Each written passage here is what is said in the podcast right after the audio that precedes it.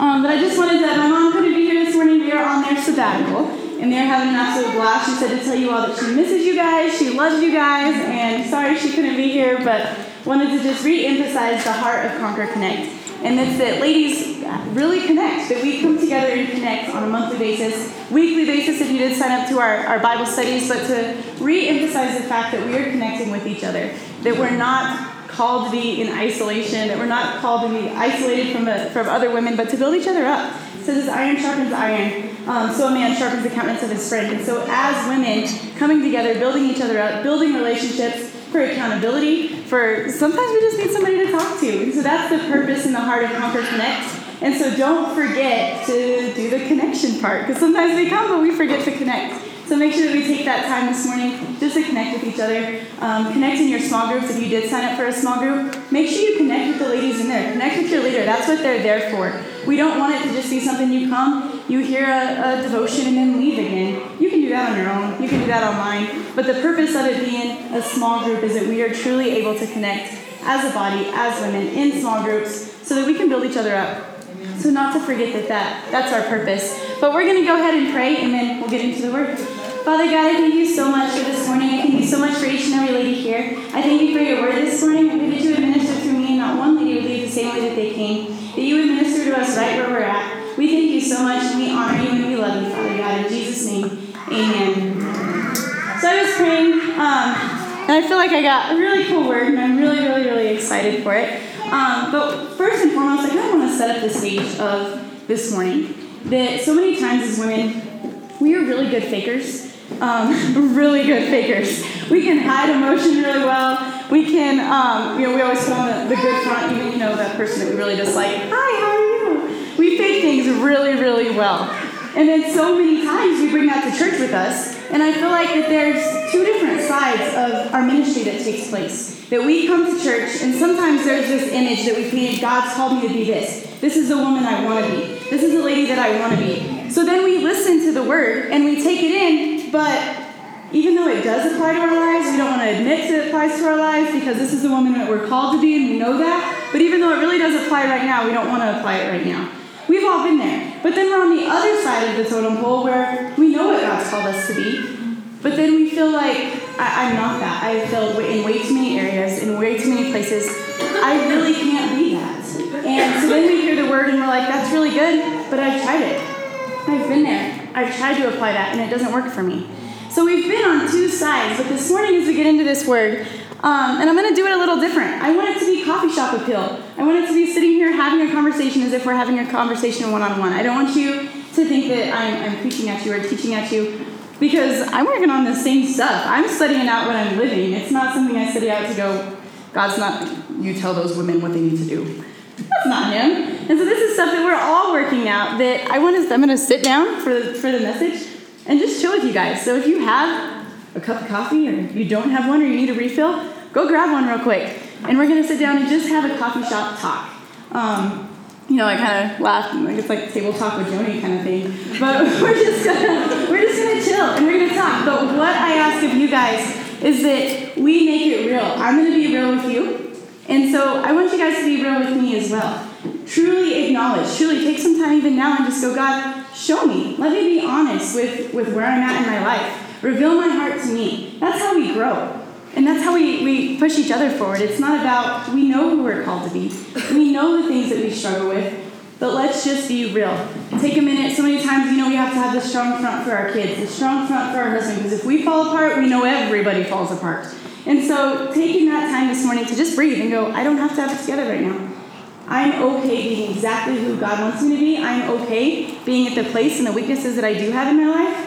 I mean, my question is how can God show his strength if you never have a weakness? If we don't have a weakness, God can be strong. So, of course, we're going to have, way I'm like, I want weakness. like, give me more weakness. And reveal it. But let us be at a place this morning that we can truly be honest with ourselves. Because a lot of times I go into prayer and God reveals something to me and I'm like, that's really good, I should write that down. But I never let it penetrate my heart. I never let it really take root to go, I'm really dealing with this. And I'm okay to admit that. I mean, everybody tells you the first step to recovery is admitting you have a problem. That's kind of where we're at this morning. Where let, allow God to really speak to us this morning. And as I was praying, I'm going, it's, it's a Saturday morning. So we're all here for the purpose because we want to grow closer to God. We want to be that wife. We want to be that mom. We want to be that employee or employer. We want to be that person, that friend. Whatever role you may fill, we want to be there. It's like prime yard selling time, and there's sports going on, but we choose to be here because we want to advance the purposes that God has. And I was praying for you last night, and I felt like God laid on my heart that there, I don't know if it's somebody, I don't know if it's somebody's, I'm not sure. But there's somebody here that when, when you hear the words, God has a plan and a purpose for your life, and you are here to grow in that, and God has a call in your life, and you are here because you want to advance in your life, it's almost like a dagger. It's almost like a dagger to you because you feel like, I don't know that I can truly walk out God's plan. I don't know that I can truly walk out what He's called me to do. I've tried that and I failed that, or I've done too much that I can't attain that, or I can never do because I keep messing up. There's somebody in here that that's what, as soon as you hear God has a plan and a purpose, it's like, I want to believe that, but I can't. And as I was praying that last night, I almost felt like that same hopelessness that you may feel that goes, holy cow. And so I was praying, going, God, what do you have for them? What do you, what do you have for us as, as a group of ladies? But I just wanted to encourage you that you're not powerful enough to mess up God's plan for your life. It's, you're not strong enough. And so when you hear that, don't let that be a disheartening. Let that be, it's a lie from the enemy. And to take that, that thought captive and go, no, I know who I'm called to be, and God does have a plan, and I'm not strong enough to mess that up. And be free to be you. God never asked us to be perfect. So that's just kind of a, a general introduction, and now we're actually going to get into the word. but um, just being real. So I ask you guys if you'll open up your hearts and, and truly just go, God, God, reveal it to me, and be okay to admit it. It's my biggest thing. Be okay to be real. You don't have to have a spiritual front, and you don't have to have a weak front. Just be you as we as we go through this. So as you guys kind of notice on your on your tables, there's a lot of emojis on there. And we're going to be talking about emotions this morning because it's something as ladies we deal with constantly. I mean, a Hallmark movie, for example. I love me some Hallmark. I could watch it all the time. It's just fantastic. Jill's my Hallmark buddy. Um, but man, in one Hallmark movie, I think I experience every emoji on your table. every one. I'm like, man, I hate that guy. And then I'm like, oh, she's so sweet. And then I'm crying, and then I'm laughing. And then I'm like, this is so stupid. Who does this? It's the same movie every time. I mean, okay, we experience emotions constantly. And I was to make you little flip books, and I started that project. And it took me like four hours just to make the ones that are in front of you. So I decided, no to the flip books, look at the emotions, we're golden. But we experience, even just in an hour in our day, I mean, how many of you can be like, praising Jesus one second and turn around and chew out your kid the next. right? okay, it happens. It's like I walk out of staff prayer some mornings and something takes place in the office or somebody makes a comment. My brother, my brother, sometimes I walk out of staff prayer and I'm like, I'm gonna kill you. Jesus. Like, so we, we do that so many times and then we're like, oh, we feel guilty. Where did that come from? Why did I react that way? I don't want to react that way. And there's condemnation, and then there's. So, how do we handle our emotions? Where do emotions come from? Why do we have emotions? Are they even good things? So, that's what we're going to kind of talk about today. Um, so, emotions are very good things. God gave us emotions so that we can experience life, not to destroy our life. But everything that God creates for good, Satan wants to twist and use for evil. And God gave us emotions. God, God gave us great emotions so that we can experience life. That's how we have empathy for each other. That's how we have compassion on each other. That's how we feel God's love. We show God's love. Emotions are good things. But Satan wants to twist those and use them for evil. And um, I'm going to come back to this, but just as kind of a forefront, every thought that crosses your mind leaves a mark on your brain. And when that's thought of over and over and over again, it gets deeper and deeper and deeper and deeper. Well, then when you make associations with those things, emotions and feelings, it doubles the depth of each one of those when it's attached to an emotion. And so we can train our thought life. I mean, if, if I have a, an issue with someone, let's say something happens, even though all of these great things were attached, a negative emotion, a, neg- a negative thought, a negative encounter with that person deepens that thread across my brain. So now it doesn't matter if I've reconciled it, if I can still look at that person and go, ugh, right? So we see how that works? Well, that can happen with any circumstance in life, anything that we're facing, any familiar territory that we're treading.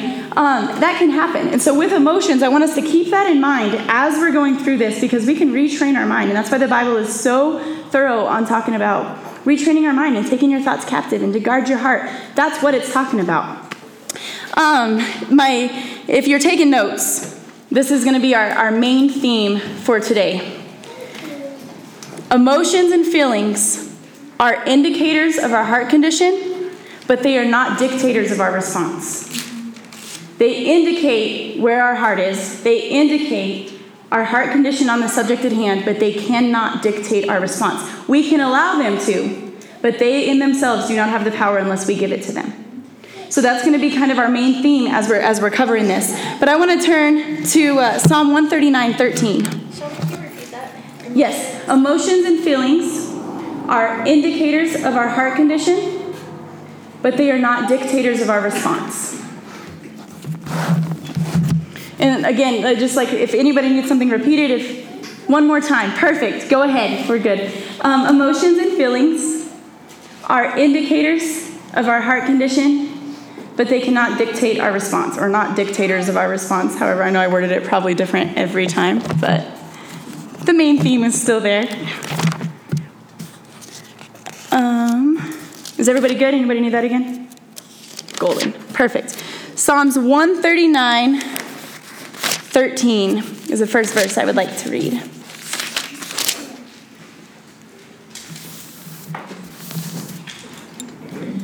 And we're going to read through 18. And it says, For you formed my inward parts, you covered me in my mother's womb. I will praise you, for I am fearfully and wonderfully made. Marvelous are your works, and that my soul knows very well. My frame was not hidden from you when I was made in secret, when and skillfully wrought in the lowest parts of the earth. Your eyes saw my substance being yet unformed, and in your book they were all written, the days fashioned for me, when as yet there were none. How precious also are your thoughts to me, O God! How great is the sum of them! If I should count them, they would be more than the number of the sand. When I awake, I am still with you. So, one, just showing the love of our God, but two, I want to really drive home the fact that emotions and, and God created us beforehand, okay? And this is going to make sense in just a, a few minutes. But when it says in verse 13, For you formed my inward parts, the word inward parts, if you actually look up what that actually means, is talking about your soul. That He has formed your soul, and your soul is made up of your mind, your will, and your emotions. So, can we agree based on this, and we know that we are fashioned, it's that our, our days were fashioned before they were yet here, that God created us before the foundations of the world.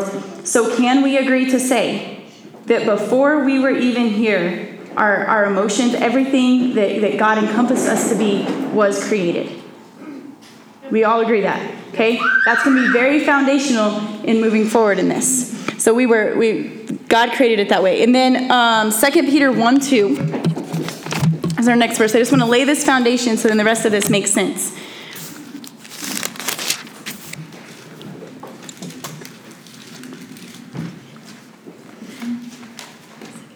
And says, Grace and peace be multiplied to you in the knowledge of God and Jesus our Lord, as his divine power has given us all things that pertain to life and godliness, through the knowledge of him who called us by glory and virtue, by which have been given to us exceedingly great and precious promises, that through these you may be partakers of the divine nature, having escaped the corruption um, that is in the world through lust.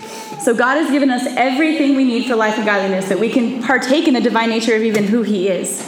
And so we were made in His image, we were created before Him. So everything that we need for life and godliness was created in us before we actually existed. Agreed? So, so many times in our Christian life, in our Christian walk, I think, well, you know, God's still creating that part of me. Maybe I don't have patience, so God's still putting that in me. And it's so easy for us to think that. We don't, it's like we're praying, God, give me patience. God, give me peace. God, give me. And we're asking for these things, but we just agreed that all of this was already inside of us. It was already there. And one of the analogies I'm going to use, um, the David sculpture by Michelangelo, was it started out, I got to get the, the numbers right here. It was a six ton slab of marble, is what it began. And now there's this 17 foot David that's created by Michelangelo. And they asked him, they said, How did you create such a beautiful piece of work? And he said, I didn't create anything. He said it was rather easy, really. You just chip away everything that's not David. And so, transforming that into what we just said, we're like this slab of marble that because we've been corrupted by sin, we've been that. We were born into sin. We've given our lives to Jesus. And it says that we're clay in the potter's hand. Everything that we need for life and godliness, every emotion, everything is already on the inside of us. You just simply chip away everything that's not filling your name. And so instead of going, I, I need patience, I need, no, chip away the impatience. Show me, reveal to me to chip away this impatience. And so when we're talking and I say, let's be, let's be vulnerable with each other this morning, let's be real this morning, what areas, where do those emotions spring from? There's something that they're springing from. Let's be, we don't need something to fix that. It's already on the inside of us. We just need to chip away what it's not. Does that make sense? It's almost the same as if I were to um, borrow Heather's jacket and put $100 in the pocket, and then Heather and I go shopping, and I said, Do you have money? And she says, No. Does she have money? So is Heather lying to me? Heather has money. Heather just doesn't know she has money. We do the same thing with God. He's given us everything we need for life and godliness. God, I don't have patience. I can't deal with this. I don't have enough strength. I don't have enough boldness. I don't have. And God goes, Do you not have? Or are you not pulling out what I've already given you? Or are you just not aware of what I've already put on the inside of you? Do we see how that comes full circle? So it's very important as we're going forward. I wanted to, to really drive home that foundation that we're just, we're not still being created. God made us perfectly. Everything you need to answer the call of God on your life, everything you need to be the mom, the wife, the mother, the sister, the friend, the daughter, the fill in the blank with whatever I didn't and I left out, what everything you need has already been given to you. God created it perfectly so that you are fearfully and wonderfully made, that God has created us already perfectly set apart for his purposes. We just don't know what we have. Because emotions, because Satan knows if he can get our emotions rolling, we focus so much on what we don't have than what we do have. But it's already on the inside of us. So we have access to these emotions. We have access to what God has put. We have access to God's peace. We have access to God's love. It's already in us. We don't need to ask for it and pray for it. I mean, I would probably look at Heather funny when she goes, Shelby, I need to borrow $100. But do you? It's already there. So we ask God for these things, and He's like, But do you?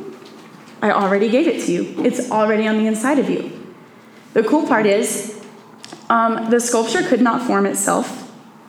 Michelangelo had to scrape away the pieces that weren't David we have to spend time with our Creator for Him to scrape away the pieces because I don't know what I'm supposed to look like. I see myself as a slab of concrete or marble or whatever stone you choose to be. That, that's who I see myself as. But God knows what I'm supposed to look like. So, time outside of Him trying to create myself will not look like what He has.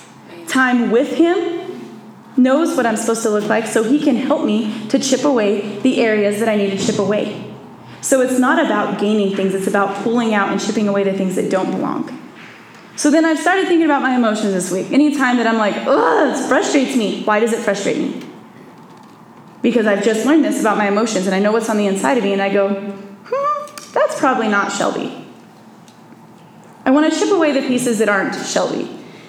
And so then these things, it, it has been so cool this week studying this out. So when I say I'm being vulnerable with you guys too, that, that emotions play a toll on all of us. We just hide them really well.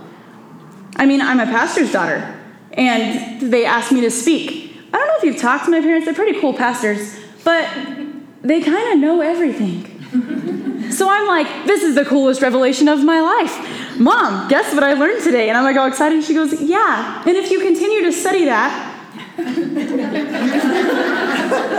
she's not doing it in a mean way, she's doing it in a helpful way. But for me, I'm like, so then I can go two ways. I can let that on my emotions go, Dear God, I'm so far behind, I have no reason to hold this microphone. Or I can go, God has me here for a reason, and what I have to say is important. I can look at I can I can look at a room, and so I'm just being honest with emotions that affect me. I can look at a room and go, man, they're probably not even listening and they probably already know this stuff because of the play on emotions that my mom knows. Right? So we and we all have these scenarios. You can be sitting at a table right now and emotions are running through your brain about what so and so is thinking of you and who's here and why they're here and the way they looked at you 30 seconds ago. And because we're ladies and that's what we do. okay? It's playing. Why? Why? I don't want to be ruled by my emotions. I want to surrender that to what God has for me. And so being real, being real about what you feel, being real about, hey, I'm feeling that. And so many times it's condemnation like, I've been a Christian for this long and I should not feel this way. No, if you're feeling it, deal with it. Let God chip that away. Be honest about it. Because if we're never honest about it, it'll stay there. Right. And so, moving on, I figure if I want to know how to handle my emotions, we can look at the perfect example of Jesus. So I'm studying this out like, did Jesus have emotion? We just don't know. So I started reading it, and yes, indeed, Jesus had emotion, and they weren't all positive. So it's okay to have negative emotions, everybody. We should all clap for each other. You can have, look at your friend and say, You can have negative emotions, it's okay. Okay? it's really okay. Jesus had negative emotions, so we're okay to have them. But what do we do with them? Who do we give the power to when we actually do have them? That's the key. So I can have the emotion, but now what am I going to do with them? Um, another, another story I just want to drive home that we've been given everything that we need. When Jesus fed the 5,000, and I love the Bible because stories have so many meanings and they apply to so many areas of our lives. But when Jesus fed the 5,000, the disciples are frantically freaking out about where they're going to get all this food. What did Jesus ask them? Does anybody remember? We skipped that part because we're like, he just made all this food. what did Jesus ask them? What do you have? Jesus said, What do you have? He didn't, that's all he said. So when I'm freaking out that I need to get all this done and I need to handle my emotions and I need to be a better wife and I need to be a better mom and I need to be a better daughter and a better employee and a better.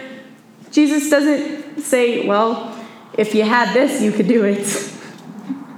He goes, What do you have? What do you have?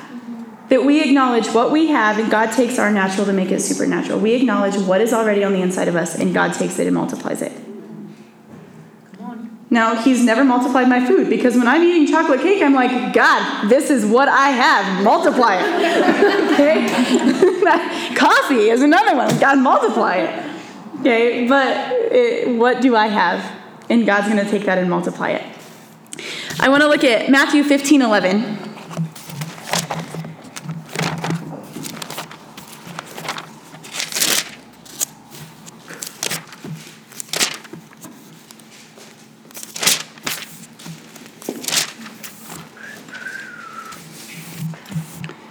And it says, Not what goes into the mouth defiles a man, but what comes out of the mouth defiles a man. Are you, uh, and then I'm going to skip down to 16. Are you also still without understanding? Do you not understand that what enters, whatever enters the mouth goes into the stomach and is eliminated? But those things which proceed out of the mouth come from the heart, and they defile a man. For out of the heart proceed evil thoughts, murders, adulteries, fornications, thefts, false witness, blasphemies, etc. We can keep going. But with that said, it's not what comes in, but what comes out defiles a man. So it's not what circumstances we face. It's not the things that we're faced with. It's not the words of other people. It's not those things that defile me. I can allow them to defile me by taking those to heart. But if I allow that to be a thought, this said, out of the heart come evil thoughts. Sometimes I think a thought is what comes in. So, this itself was a huge revelation to me. A thought is not what comes in my mind, it's what's already coming out of my mind. Does that make sense? So, it's not what comes in defiles a man, it's what comes out. So, a thought is not coming in. A thought is, in fact, actually coming out. So, when I have a thought about someone, a situation, that's coming out of somewhere. And that's why the Bible says to take that thought captive. We're going to get to that verse in just a little bit, but it's not coming in. The thought is not coming in. The emotion is not coming in. That's what's coming out. She made me angry, can she? Because that's coming out of you. It's not coming in from her. He made me. She, those things, those are already coming out. They're already on the outpour, those thoughts. And that rocked my world. I went, oh my gosh. that, that God would reveal our heart even there. That's what's coming out of our heart.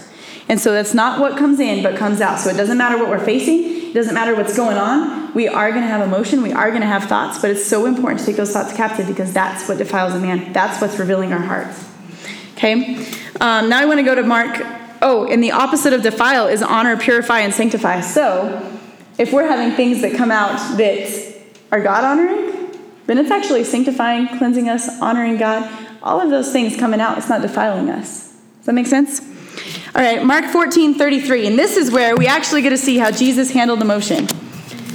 And there's several, several situations throughout the Bible. Um, but this was one that I have never seen this way before. And it truly rocked my world reading through this. Mark 14, 33.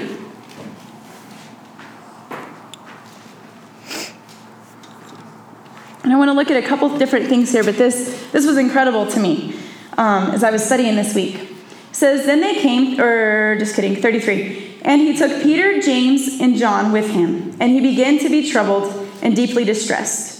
Then he said to them, My soul is exceedingly sorrowful, even to death. Stay here and watch. So Jesus is, in fact, saying, My soul is sorrowful, being his mind, his will, and his emotions are sorrowful. So Jesus is having emotions.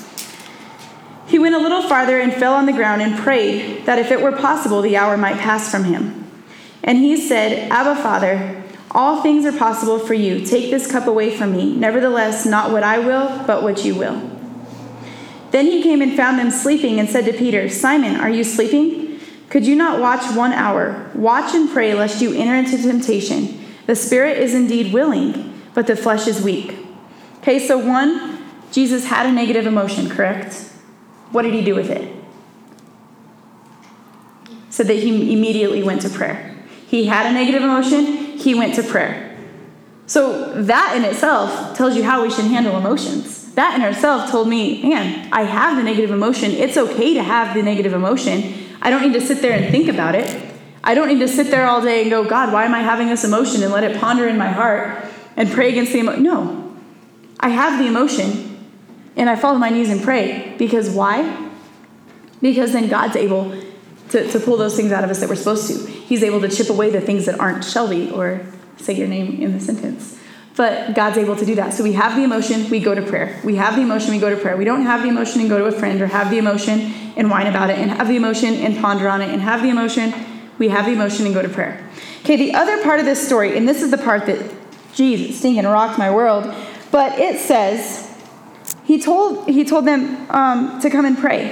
And then he asked them why they weren't praying. Why did Jesus need prayer?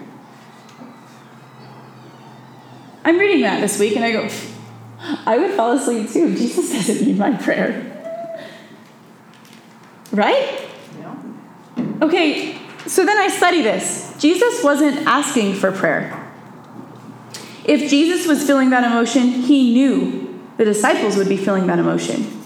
He was teaching them to take their emotion to prayer. He knew that the strength they needed for the next situation needed to be handled in prayer. That's why he got on their case about them sleeping. It wasn't that Jesus needed their prayer so bad and they were sleeping and now he was going to the cross because they fell asleep praying. No. He didn't need their prayer. He was teaching them that when this emotion arises, when these things happen, when these things are coming, because he'd already prophesied it, they needed to pray. Well, then, this verse 38 it says, Watch and pray lest you enter into temptation. This part. The spirit is indeed willing, but the flesh is weak. What are the fruit of the spirit? Love, joy, peace, patience, goodness, kindness, gentleness, self control. Think I got all of them? That's the fruit of the spirit. The spirit is willing, says that his strength is made perfect in our weakness. So the spirit is willing to empower them through this next thing that they're going to face. But the flesh is weak. So I think about that and I go, okay, so Jesus was teaching them something. Judas comes with, with the guards. What does Peter do? Whips out the sword and cuts off the guy's ear. Why? His emotions got the best of him. Because the flesh is weak. I wonder if Peter would have stayed awake I wonder if Peter would have prayed that he would have been empowered because then he goes on to deny Jesus. Right. Then here's the other thing. I keep reading, and I, I started busting up. Like, I'm like, who put that there? Why is this in the Bible? In verse 51, it says, it's like out of nowhere, just fun fact number 51. Now a certain young man followed him, having a linen cloth thrown around his naked body, and the young man laid hold of him. And he left the linen cloth and fled from them naked. what does that have to do with the story? like, that's cool. Why is that in there? Don't flee naked. Note to self. Keep your linen cloth. I don't know. So I'm studying this out, going, what in the universe? And the reason that it's in there, this is indeed the book of Mark. It's not in any of the other gospels. So in studying this out, you find that that was actually Mark. that's what I said. I'm like, that's hilarious. I love how you wrote about yourself not in personal formation there. There was a certain man, that's how I'm going to start talking to myself. There was a certain girl who may have tripped upstairs. We don't know. okay? It was in, in fact Mark. And you don't find it in any other gospels, but I love that he included this fact about himself. That would be something I would do. Like, you're like, oh yeah, let me tell you what I did without telling you it was me. Um, he fled naked. Why? Fear. An emotion that he couldn't handle. And an emotion that maybe if he hadn't fallen asleep, as Jesus was trying to teach them how to handle do, you, do we see the reaction that happened with these disciples? The same ones that Jesus said, Watch with me and pray lest you enter into temptation. These disciples that if they and so i wonder i go I, am glad it didn't because i really love that that fun fact is in the bible because i think it's hilarious. I'm like good job messing up mark. That's great. But for us to go jesus didn't need our prayer. And so so many times i read it that way jesus was trying to teach he's facing the biggest thing in his life the thing that literally is going to change humanity literally is going to change the world as they knew it at that time so he's facing this, and if Jesus could say he was sorrowful, in, in the other books, you can read this story over and over in all the different gospels, but in the other ones, it says that he cried and his sweat became blood. They go, that's some emotion. That's some passion that he's pouring out. That's some, some compassion, in, in a sense, that, that he's pouring out. And he told disciples, Pray with me. He didn't need them to pray for him. He was trying to portray to them that, hey, you're going to need this to face what's coming next you guys have emotions too. I have emotion. You're going to need this for what's coming next. And they fell asleep. And so sometimes when we have these emotions, it's so easy just to, whatever, it's just how I feel. And we don't take that to prayer right away. And then we react. And back to our beginning statement emotions and feelings are indicators of our heart condition, they're not dictators of our response. But because they didn't acknowledge their heart condition, the emotions did in fact dictate their response. One of them ran off naked and the other one cut off a guy's ear. I mean, that's just great. Same thing in our lives. We have an emotion, we take it to our knees, we take it to prayer, we take it and we allow God to replace that emotion, that feeling, with what He's already put on the inside of us. That's how we handle our emotions. That's how we remain constant. So Jesus had emotions, but He was never an emotional roller coaster. He knew I'm having this feeling, I'm going to take it to prayer and I'm allow God to pull out on the inside of me what He's already put there and shape me and cut away what's not Jesus. To cut away what's not Shelby, to cut away what's not, put your name in there. Then we're not praying for something, we're going, God, take this and, and show me what you've already put on the inside of me to handle this because I know I've been given everything I need for life and godliness to handle this situation. God isn't surprised at where you're at, at where you're working, at what your home life is, and we can think it's just a stress mess and I need to figure something out. God's not surprised. And He's putting everything on the inside of you that you need to handle where you're at right now. But we can't just ponder on our emotions or we lessen what God's put on the inside of us. I want to just look at one more example in Second Chronicles 20, verse 2. This is another just really cool story. I mean, there's lots of people that, that handle emotions and different things throughout the Bible, but 20 verse 2. Second Chronicles 2, Shelby? Uh, 20, verse 2. We're going to skip around just a little bit, but We'll start in 2 and read 2 and 3 first. And this is um, Jehoshaphat, and uh, they're about to be attacked. And so one of his men come and they said, Then some came and told Jehoshaphat, saying, A great multitude is coming against you from beyond the sea, from Syria, and they are in some cool places that I can't pronounce. And Jehoshaphat feared and set himself to seek the Lord and proclaimed a fast throughout all of Judah. Okay, we read through that really fast. But look at what that just said. Jehoshaphat what? Feared. And then what? To the Lord. Hmm. So everything is coming against him, and it says he feared. So he did, in fact, have negative emotions too. He feared. Another translation says, alarmed, Jehoshaphat went to seek the Lord. So he feared. So he had the emotion and then set out to seek the Lord. So we, we have the emotion and then we set out to seek the Lord. We have the emotion, we set out to seek the Lord. That we don't have the emotion and ponder on it. He didn't have the emotion and go and cry about it. He didn't have the emotion and run away. He didn't have the emotion and try to come up with his own plan to fix it. Like we so many times do. I have my emotion and I need to fix this. I can handle this. I don't need God to fix it because I think God is ashamed that I. I mean, I was looking at those emojis and I'm like, how many of these does God make at me every day? the little blue face, it's like, that's the one I'm pretty sure God makes at me all the time.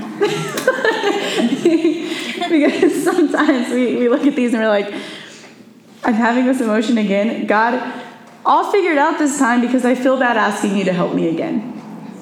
And so we're just going to try to fix it. If Jehoshaphat would have tried to fix this, it would not have gone well in his favor. So let's skip over it, um, verse 15. And it says that the Lord answered after being in prayer, but it, it says, The Lord answered, Do not be afraid nor dismayed. Okay, do not be afraid. What did the original verse say that he did? Feared.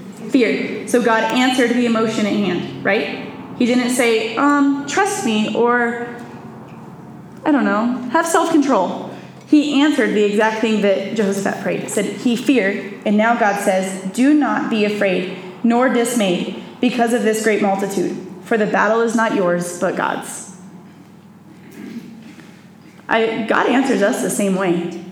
We have an emotion that we're, we, we don't have peace, or there's anger, or God will answer that emotion and then say, Hey, the, the battle's not yours, it's mine meaning we just have to obey. Our, obe- our obedience is, is key in these, in these emotions because I'm just going to give it to God. I'm going to go to prayer. God's going to give me a peace. God's going to give me a love. God's going to give me forgiveness. God's going to give me whatever there is, He's going to pull out of what's already in me. He's just going to make known to me what I already have. He's not going to give me something that I think I don't have. And with that, He's going to chisel away the thing that is. But I have to recognize it first. If I react in anger, obviously I need to deal with some anger. But it's not that I need God's love, it's already in me. He's just going to chisel away the anger and all the love to shine through. Does that make sense? So the spirit is willing, but the flesh is weak. Philippians 4 6 says to be anxious for nothing, but in all things with prayer and supplication and, um, and thanksgiving, making your requests known to God. And then it goes on to say that the peace of God that surpasses all understanding will guard your hearts and minds. Do not be anxious for anything. Anxious, anxiety, fearful, those are emotions. But in all things, with prayer, with supplication and thanksgiving. My mom always says, you know, gratitude changes your attitude. Being thankful for some things with God. And, it, and it, the peace of God that surpasses all understanding. It's not peace that I'm like, I don't understand that I can have this much peace. No. It's my understanding of the situation. It's my understanding of the thing that I'm dealing with. It's my understanding of the conflict.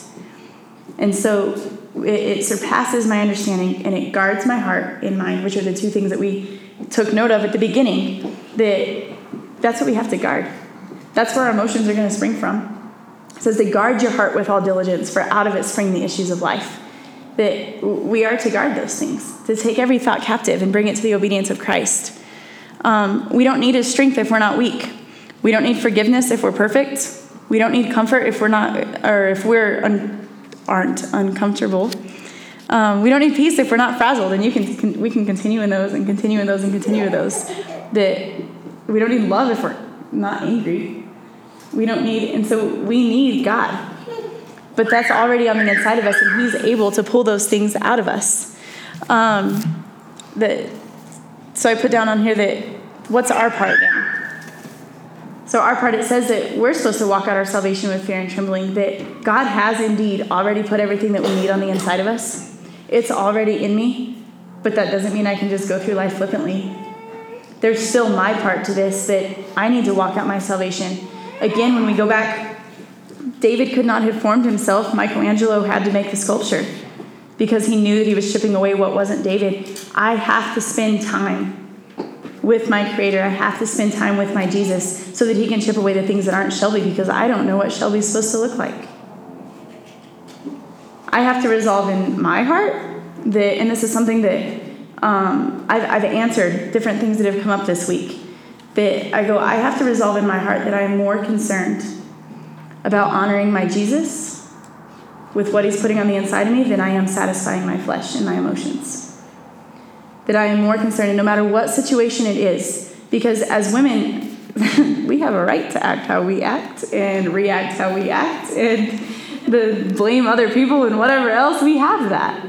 But in reality, do we have that right?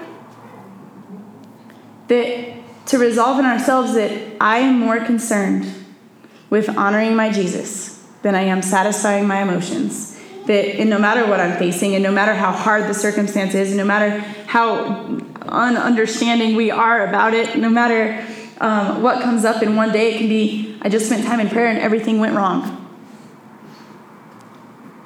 Our job is I will honor my Jesus before I satisfy my flesh. And I know what he's put on the inside of me because all we have to do is read the fruit of the Spirit and you know what's in there. God already put that on the inside of me, and I have access to that. And I will choose to honor God before I satisfy my flesh. Because we all, if we're honest, the thought crosses our mind, I should not respond this way. And then half of us go, watch me, and do it anyway. okay? We do. And then we feel bad and apologize later. Um, but whether it's it's true, that's why I say we're going to be honest. We're going to expose some things in our lives today that it's very, very true. And how we react to the people around us. How we, I don't care how she treated you, I don't care how he treated you. Your job is to be obedient and honor God first. It is not about you catering to your emotions.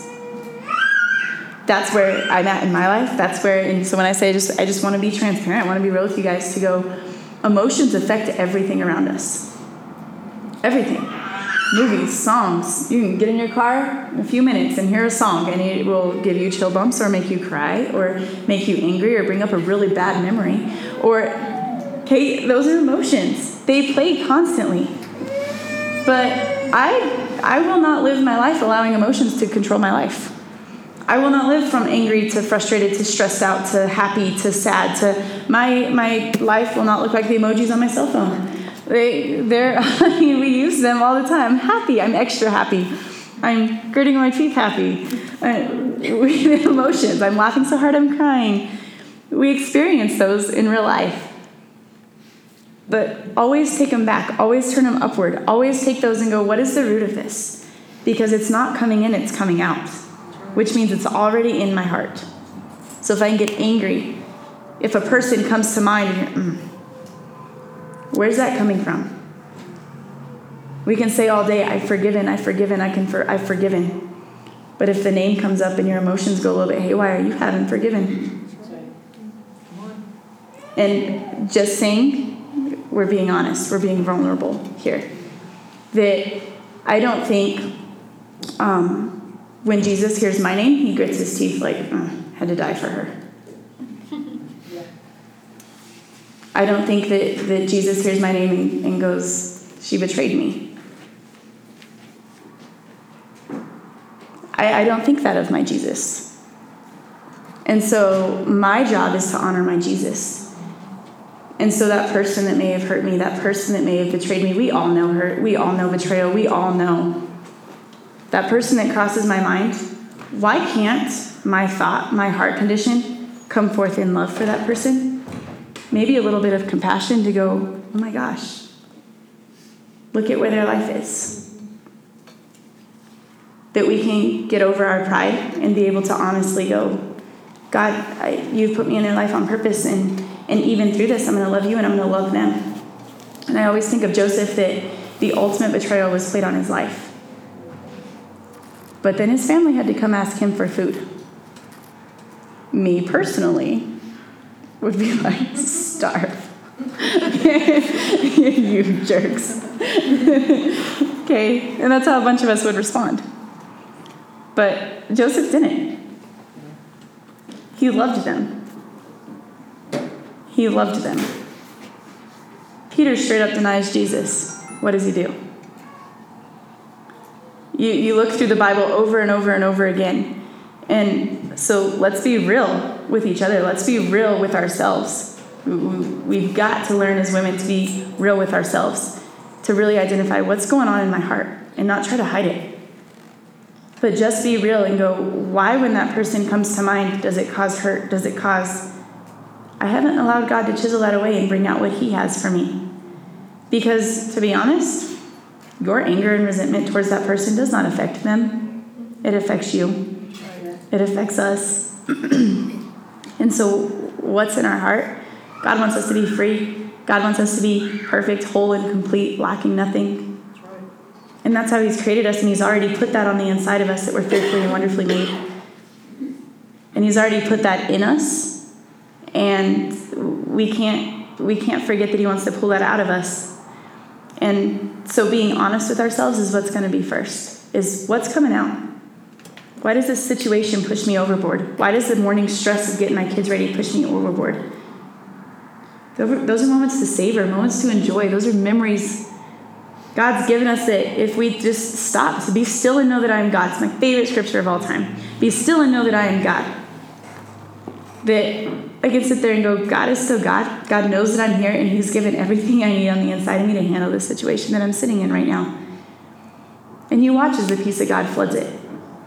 When the disciples and Jesus were on the water and it went crazy, and the disciples are freaking out, and Jesus is just taking a snooze. That's what I want to be like. Everything's going crazy. I'm like, oh, I think I'll nap here, thanks. I think I'll rest here, thanks. And that's been my answer this week. Things go crazy, and I go, be still and know that I am God. I think I'll rest here, thanks. Because it's not an outward circumstance that changes. So many times we want the circumstance we're in to change so that we can have inner peace. They can't do that. But the inner peace that my God's already put in the inside of me gives me a different perception of my circumstance, and then it becomes peaceful. Does that make sense? Comes inner and then goes out. We can't pray for the circumstance around us to change. God, help my kids stop being so annoying so I'm not so stressed out. Because when my kids stop being annoying, I promise I will be peaceful. But will you? Right? But when I experience that inner peace, then it doesn't matter what's going on around me. I already have that on the inside of me. I already have that peace. And God's able to work that in me. And then He's chiseled away the things that, the annoyances, the little things that, that set me over, because now I'm retraining my mind that when kids are haywire in the morning, I have peace and I get a morning with my kids. And when, when whatever is going on, you guys can feel the situations in your mind that just cause emotional upheaval that you've retrained your mind that when that thing comes to mind or that thing or circumstance comes into play, that we've retrained our mind that that means peace. That no longer do our thoughts cue negative emotions, but they cue the Spirit of God on the inside of us. Back to, I mean, what Jesus said at the beginning, it says that the Spirit um, is indeed willing, but the flesh is weak. It's willing to work on my behalf. My flesh is weak, but I choose who I give power to with my emotions. I choose if I'm going to give them to my circumstance. I choose if I'm going to give them to my God. Both of which will shape and form my, my, my sculpture that I'm living in. Both of which will. Um, I just want to make sure that I didn't miss anything. Um, I want to read Isaiah 41:10, just because I, I didn't know if I would go there or not. But sometimes we really forget that God's out for our good and that He really is with us and that He really is, He really wants the best for us. And sometimes we forget that in the craziness of life, and we have to bring it back down to perspective that uh, I'm thinking this week, I'm praying and frustrated about some things, and, and I just go, God, are you here? Like, why am I so frustrated about this? And it's so cool that God brings things back to perspective that I think about for a minute and I go, you know, I'm kind of made out of a rib, so the, when I think that I can overpower God, I mean, He made man from dirt. Like, here I am, dirt clod. But we're not marble, we're formed dirt clods. But, but we put back in perspective who God is and that He cares so much about us and that He cares so much about even our emotions and the things that we're facing in life. My God cares about the work I'm doing. My God cares about the lives of my kids, my family, my job, the little things that seem insignificant to everybody else. My God cares. And so this is one of my another one of my favorite scriptures just because it it shows so much of God's love for us. But Isaiah 41:10 and then we'll read 13 as well. But it says, "Fear not, for I am with you. Be not dismayed, for I am your God. I will strengthen you. Yes, I will uphold you. I will help you with my righteous right hand." For I, the Lord your God, will hold your right hand, saying to you, Fear not, I will help you. It's truly the heart of our God. He's going, I'm available to help you. I am here no matter what. I want to help you. I want to see the best in you, and I know what I've already put on the inside of you.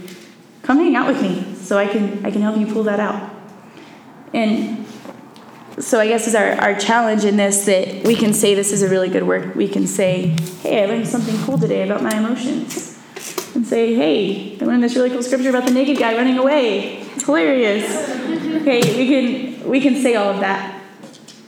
But before you leave, take some time to even just write down what are those emotions that you know are constant stirs or constant things that weigh you down? Are constant things that you can't live in peace and freedom? What are those? And truly seek God. Truly take it to prayer. Don't try to figure it out by yourself. Take it. Don't let this just be another message you hear. Let it truly go, God, reveal. If you don't know, God, reveal my heart. Reveal my heart to me. Show me what emotions come forth, what things, what thoughts, what people do I need to forgive. Reveal my heart to me.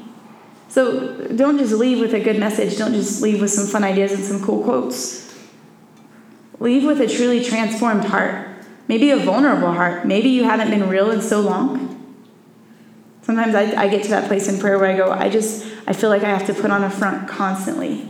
And I can't just be real before my God. And I'm allowed to be real. And so leave with that. Leave with, I, I can be real and it's okay. But I'm going to take these to God. And God, I want you to sculpt me. I don't want to sculpt myself. But it comes down to time in His presence, comes down to time in His Word, and it comes it comes down to time hanging out with Him. And sometimes we can be so busy, we can, that that's the one thing we forget. It is the most important thing. None of life can happen without that. Nothing in life can, can happen without time in His Word and time in His presence. It should be the most important thing on our agenda. And if we can't make that, I mean, we, we've got to be honest, we've got to be truthful. We're here together. If we don't make time in the Word, we can't ever get past these barriers that we will consist- consistently face in our life. And we can continually ask God for things that He's already given us access to, but we won't hang out with Him to find out what those are. And so uh, make it a point I will not miss time with my God. I don't care what else has to come second. I will not miss time with my God because I can't live life without Him. That we get to the point in our in our day, we sing that song. Oh, I mean, we sing worship songs all the time, but there's a song that says, um, "Lord, I need you. Oh, I need you. Every hour, I need you." I was worshiping to that the other day, and I was convicted because I thought, every hour, do I actually acknowledge that I need God? Do I actually take time every hour and go, God, I need you, and truly mean it? Or do I just sing about it? We tell God nice things, but do we live them out? Every hour I need you that we build as ladies, and that's the heart of Conquer Connect, that's the heart of our small groups, that's the heart of my mom and her vision for this, is that us as ladies that we don't just say nice things to God, we don't act like Christian women and really have a gossip club. Um, it really comes down to do we need God? That we as women, that this group of ladies, that us as women, as moms, as daughters, that we can truly, honestly say, I need my God today. I can't live without my God today. I can't function without my God today because until we come to that point of acknowledging that, we'll live without Him. Because if you can live without Him, you will. And so if we're satisfied with how life is without Him, we'll continue to live that way. But if we can truly come to the point that goes, I can't live without my God today. I can't be a mom without my God today. I can't be a wife without my God today. I can't be an employee without my God today. It can't just be words that come out of your mouth. But where God's been able to invade your heart, you've been able to be real and honest enough with you that goes, No, I truly can't. I'm really good at putting on a front, but I cannot live without my God.